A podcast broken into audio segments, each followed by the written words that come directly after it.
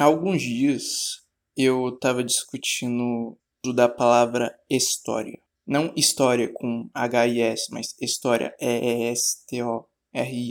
Que é um uso que eu acho que não é válido. É uma palavra que existe até, ele foi criado para repetir o uso em inglês de history and history, H-I-S, ou começando só com S, indo para story, uh, que separa ficção de realidade.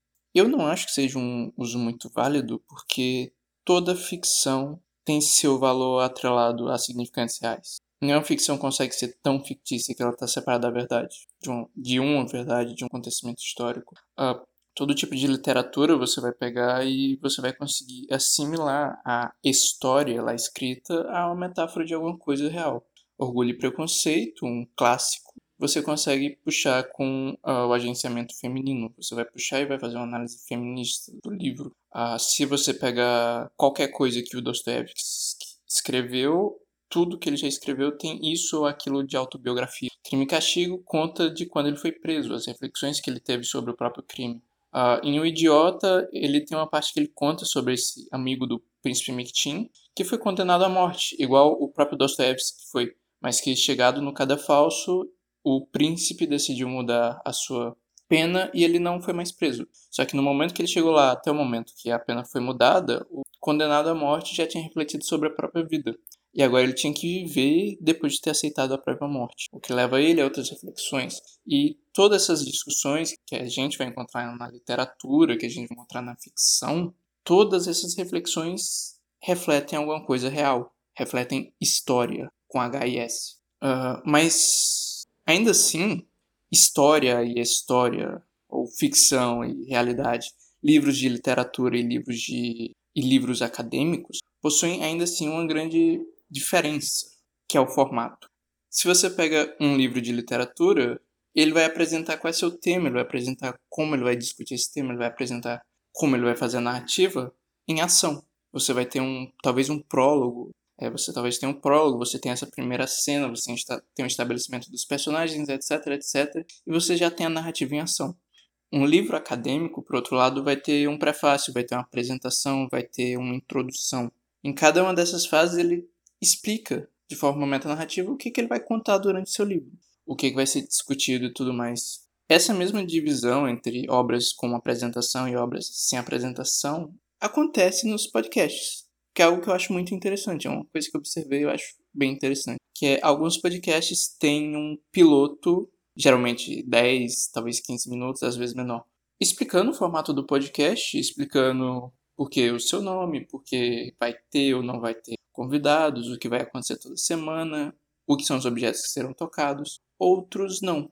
Outros simplesmente começam. Esses outros têm seu primeiro episódio e ele apresenta um formato. Pegando dois exemplos, o Revolu Show, do Zamiliano tem um episódio piloto, na verdade um episódio cosmonauta, pois eles são soviéticos. Uh, tem esse episódio cosmonauta e é um episódio, eu acho que de 16 minutos, que apresenta um formato do Revolu Show. Os demais episódios têm 40, 1 hora, 2 horas. 40 minutos, não 40 horas, ok? Já um outro exemplo, um exemplo que não tem uma apresentação, que não tem um piloto, é o Respondendo em Voz Alta, da Laurinha Lero o Revolu Show. O vai trazer informação, vai trazer debates acadêmicos, sérios, políticos. O Respondendo em Voz Alta vai trazer uma piada boa, e outra piada boa, e mais uma piada boa.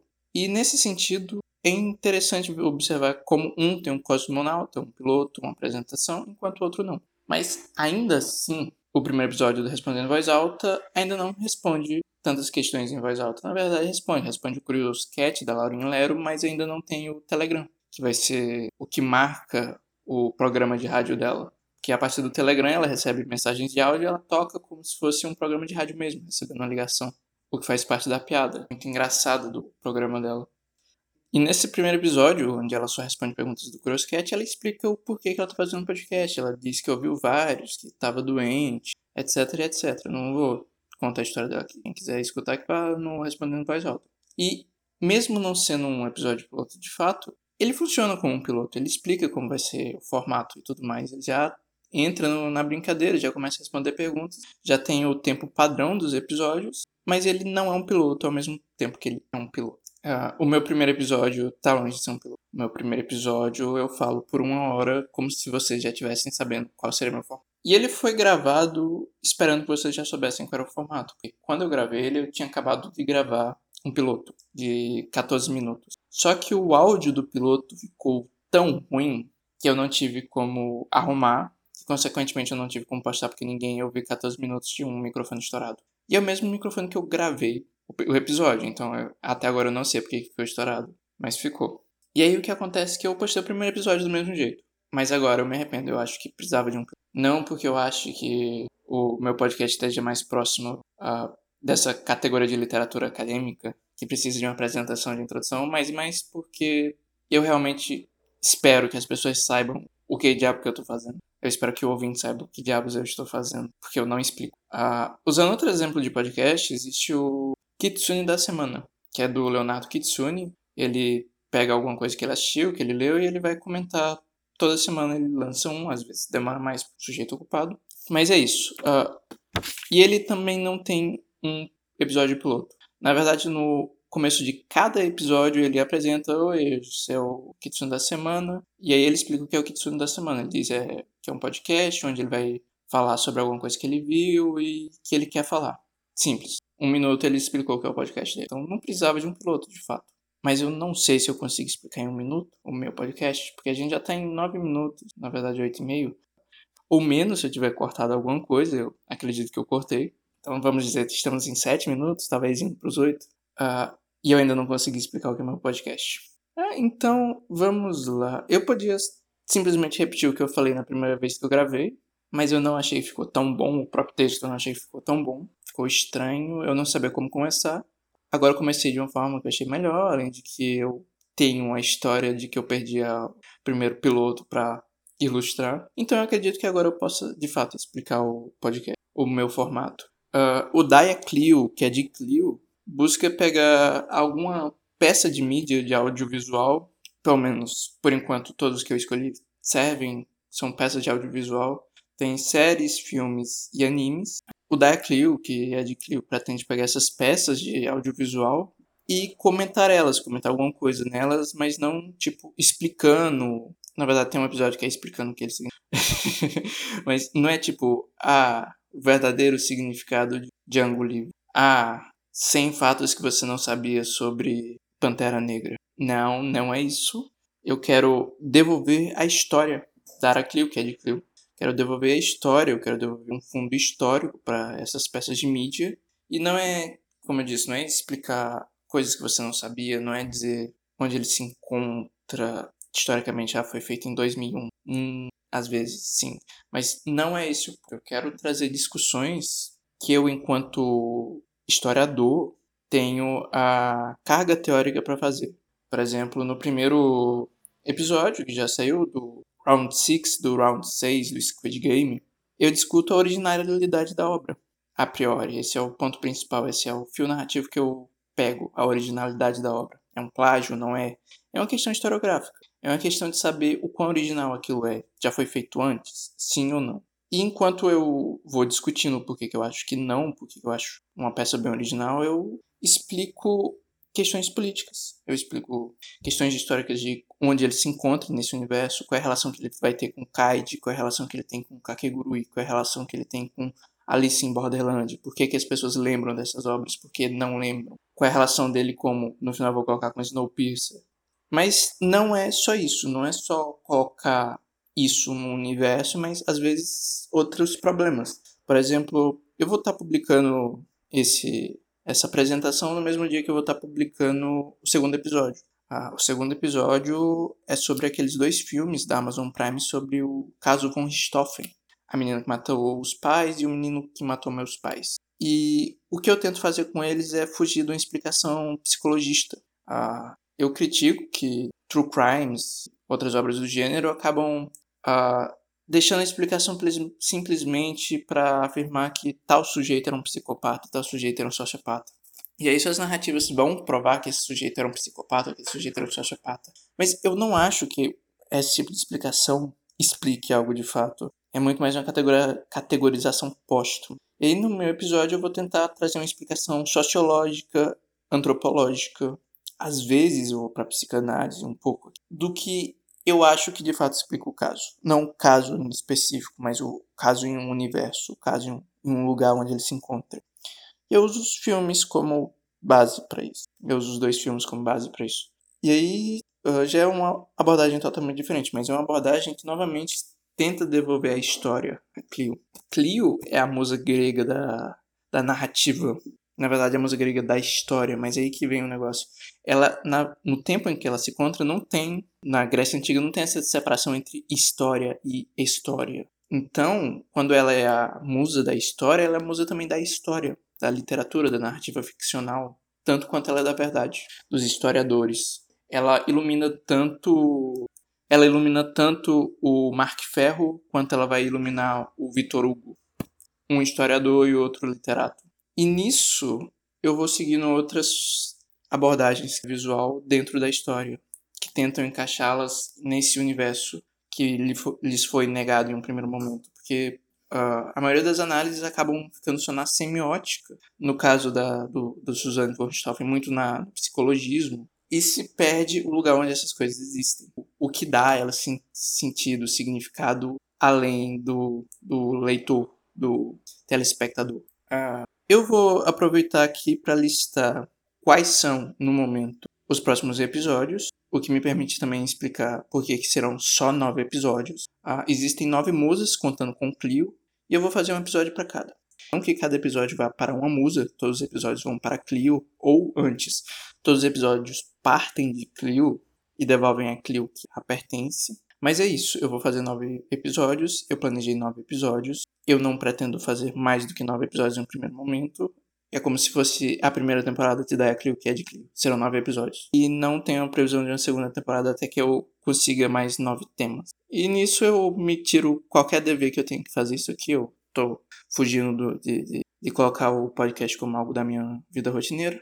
Esse, o podcast está funcionando só para tirar minha cabeça de algumas, de algumas coisas que eu queria falar sobre esses filmes, essas séries, esses animes, que eu meio que não tenho exatamente com quem falar, muito principalmente porque é uma hora de fala em média. O primeiro episódio eu falo uma hora sobre Squid Game e eu vou trazendo várias referências. Uh, eu já tive algum feedback do primeiro episódio, algumas referências de pessoas que, tipo, ah, eu tava ouvindo seu episódio, eu tinha que pausar e usar o Google para descobrir o que era tal anime porque eu nunca assisti ele na minha vida, tal pessoa não assistia anime, ou parou de ouvir na metade porque ainda não assistiu o Squid Game. Então, tava ouvindo o meu podcast mais por, por amizade do que para ouvir aquele episódio em específico. E pode voltar a ouvir algum dos outros episódios que tem alguma coisa que interesse. Então, é isso. Fechando em nove episódios, eu me livro de um dever de ficar fazendo isso sempre. em nove semanas acabou. Muito bom para mim, não sei pro ouvinte. E agora eu vou dizer quais serão os outros episódios por hora, porque a, Desde o dia que eu gravei o do Squid Game, eu já troquei a ordem de alguns e eu acabei fundindo dois. Uh, por exemplo, o episódio 3, o próximo. Não, o próximo, porque você provavelmente vai ouvir depois desse, o da Susanne von Richthofen. Então, o posterior a esse vai ser sobre Anônimo. Em português, em inglês é Nobody, que é aquele John Wick com Bob Odenkirk. E eu tinha planejado esse para ser o episódio 7. E o episódio 8 ia ser um filme chamado Vai Veja, Idi Smodri. Smotri. É um filme de 1900 em Guaraná com rolha, bielorrusso, é um filme feito na União Soviética sobre a Segunda Guerra Mundial. É um filme muito bom. É muito provavelmente o único filme anti-guerra que realmente existe. E eu percebi que eu posso juntar o argumento de ambos. Não perfeitamente o mesmo argumento, mas que eles dialogam. E aí eu decidi juntar os dois e eu vou colocá-los como o terceiro episódio. Eu acho que é interessante ver o episódio sobre True Crime, o episódio da Susan Richthofen, e antes do episódio do Django Livre, que é um filme do Quentin Tarantino que é conhecido por, pelo uso de violência. Esse episódio do Anônimo e do Vai Veja vai abordar muito nossa, a relação com violência na mídia. Eu acho que por hora eu posso dizer assim. Eu ainda não gravei, eu ainda não decidi exatamente como vão ser minhas palavras para especificar o tema. Então, por hora é isso. Uh, o episódio do Django Livre, por exemplo, eu vou falar um pouco além do Django, de outras obras do Quentin Tarantino, como, por exemplo, eu vou mencionar Kill Bill e Um Drink pro Inferno, que são os únicos dois filmes dele que eu assisti junto com Django. Eu assisti Django e esses outros dois filmes. Não assisti mais nenhum porque eu não gosto. Não que seja ruim, eu só não sou o público-alvo. E aí eu vou mencionar isso ou aquilo de Bastardos Inglórios, que eu nunca assisti, e de Era Uma Vez em Hollywood, que eu também não assisti, porque o tema da minha problemática vai ser ficção histórica. Vão ser essas obras de audiovisual em que você pega um cenário histórico que de fato acontece e aí você muda isso ou aquilo. Você imagina um e se, que é o que acontece no, no Django, é o que acontece no Bastardos Inglórios, quando todos os nazistas são explodidos, é o que acontece no tanto no final do, do, do tanto no final do Era Uma Vez em Hollywood, quando eles estão impedindo aquele crime dos seguidores do Marilyn Manson. Eu acho que são seguidores do Marilyn Manson, não assisti o filme. Ou quando o. Eu acho que é o Brad Pitt tá lutando contra o Bruce Lee. São coisas que pegam fatos históricos reais e discutem de uma certa forma fictícia, criam uma ficção em cima disso. E aí tem que lidar com, com o eco que ele faz sobre a realidade e também essa ficção. Uh, o episódio seguinte depois do Django, vai ser o Pantera Negra. E aí eu vou ter uma trilogia de. de uma trilogia de filmes abordando. de filmes com protagonistas negros que eu tenho algo a comentar. Uh, começando pelo Django, que eu já disse, eu, eu não sou o público-alvo. O Tarantino é conhecido por não se importar com a opinião alheia sobre o trabalho dele, porque ele sabe que o que importa é se está sendo vendido. Ele tem um vídeo sobre isso. Um vídeo não, ele tem um áudio sobre, Uh, no episódio eu vou entrar mais em detalhes. Já o Pantera Negra, ele foi vendido muito como essa obra progressista. É o primeiro filme com protagonista negro da, do universo cinematográfico da Marvel. É, a, a própria história de Wakanda, a invenção de Wakanda tem um teor político racial muito interessante que eu adoro. O Pantera Negra tem esse nome por causa do Partido dos Panteras Negras, até onde eu sei. Eu vou verificar daqui pro episódio. Mas eu pessoalmente acho que o filme Pantera Negra é muito reacionário. É uma, na verdade, é uma propaganda reacionária. E no episódio eu vou trazer meus argumentos. Então, até lá. Uh, o terceiro filme da, dessa trilogia vai ser o Message from the King, ou King, Uma História de Vingança, que é um filme original Netflix, um neo-noir, protagonizado pelo Chadwick Boseman, que é o ator que faz o Pantera Negra, que infelizmente morreu. Nesse episódio, eu vou fazer, acho que o contrário do que eu faço no Pantera Negra. Eu vou analisar narrativas de esquerda, na, realmente uh, narrativas que têm um quê de progressismo, e não só essa aparência, mas em essência. Uh, e eu vou discutir muito o que eu entendo como cinema noir nesse episódio. Eu vou trazer, por exemplo, também Jessica Jones. Eu vou trazer. Eu, saiu agora, inclusive. Eu, eu tenho certeza que eu vou falar muito uh, a série uma série coreana chamada My Name, sendo na Netflix agora. Eu também vou trazer para essa discussão do noir, eu vou trazer Drive, entre outros filmes muito bons que eu gosto, outros nem tanto. Mas eu ainda não preparei o roteiro para esse, então fica meio em aberto. Uh, o episódio seguinte, o episódio 7, vai ser sobre um anime chamado Serial Experiments Line. Uh, e também sobre Arquivo X, diretamente e indiretamente. Também vou falar de outras obras como Welcome to NHK e os animes que eu não sei o nome de cabeça, porque anime tem aqueles nomes japoneses complicados. Uh, Será Experimentos lá em pelo menos em inglês. Welcome to NHK é o nome em inglês de NHK no Kyokai, eu acho. Ryokai, alguma coisa assim. Que é sobre conspiração. Eu vou falar, eu vou pegar essas três obras e outras para falar sobre conspiração. Em uma perspectiva historiográfica. Não tanto historiográfica, mas política, sociológica. Novamente, eu quero. em cada uma dessas obras eu quero fazer isso inclusive do Noir, eu vou discutir nomenclatura, anacronia e nomenclatura. E nesse do Serial Experiments Line, eu quero discutir o lugar político da conspiração. Chegando no episódio, eu vou explicar melhor. O episódio 8, que agora está ocupando, eu decidi há pouco. Eu ainda não tenho certeza se vai permanecer esse, eu não tenho certeza nenhum desses episódios vão permanecer esses. Mas eu decidi há pouco que vai ser Community. E também um pouco de Rick Morty, eu acho. Que eu também vou trazer muito do que eu vejo em stand-up. Eu, eu vou discutir comédia. Eu vou explicar a piada. Esse vai ser o ponto do episódio, explicar a piada. Que é também interessante comentar agora depois do The Closure do Dave Chappelle, apesar de que eu acho que eu não vou querer entrar em assuntos tão polêmicos quanto The Closure. Mas eu vou mencionar aqui ou ali.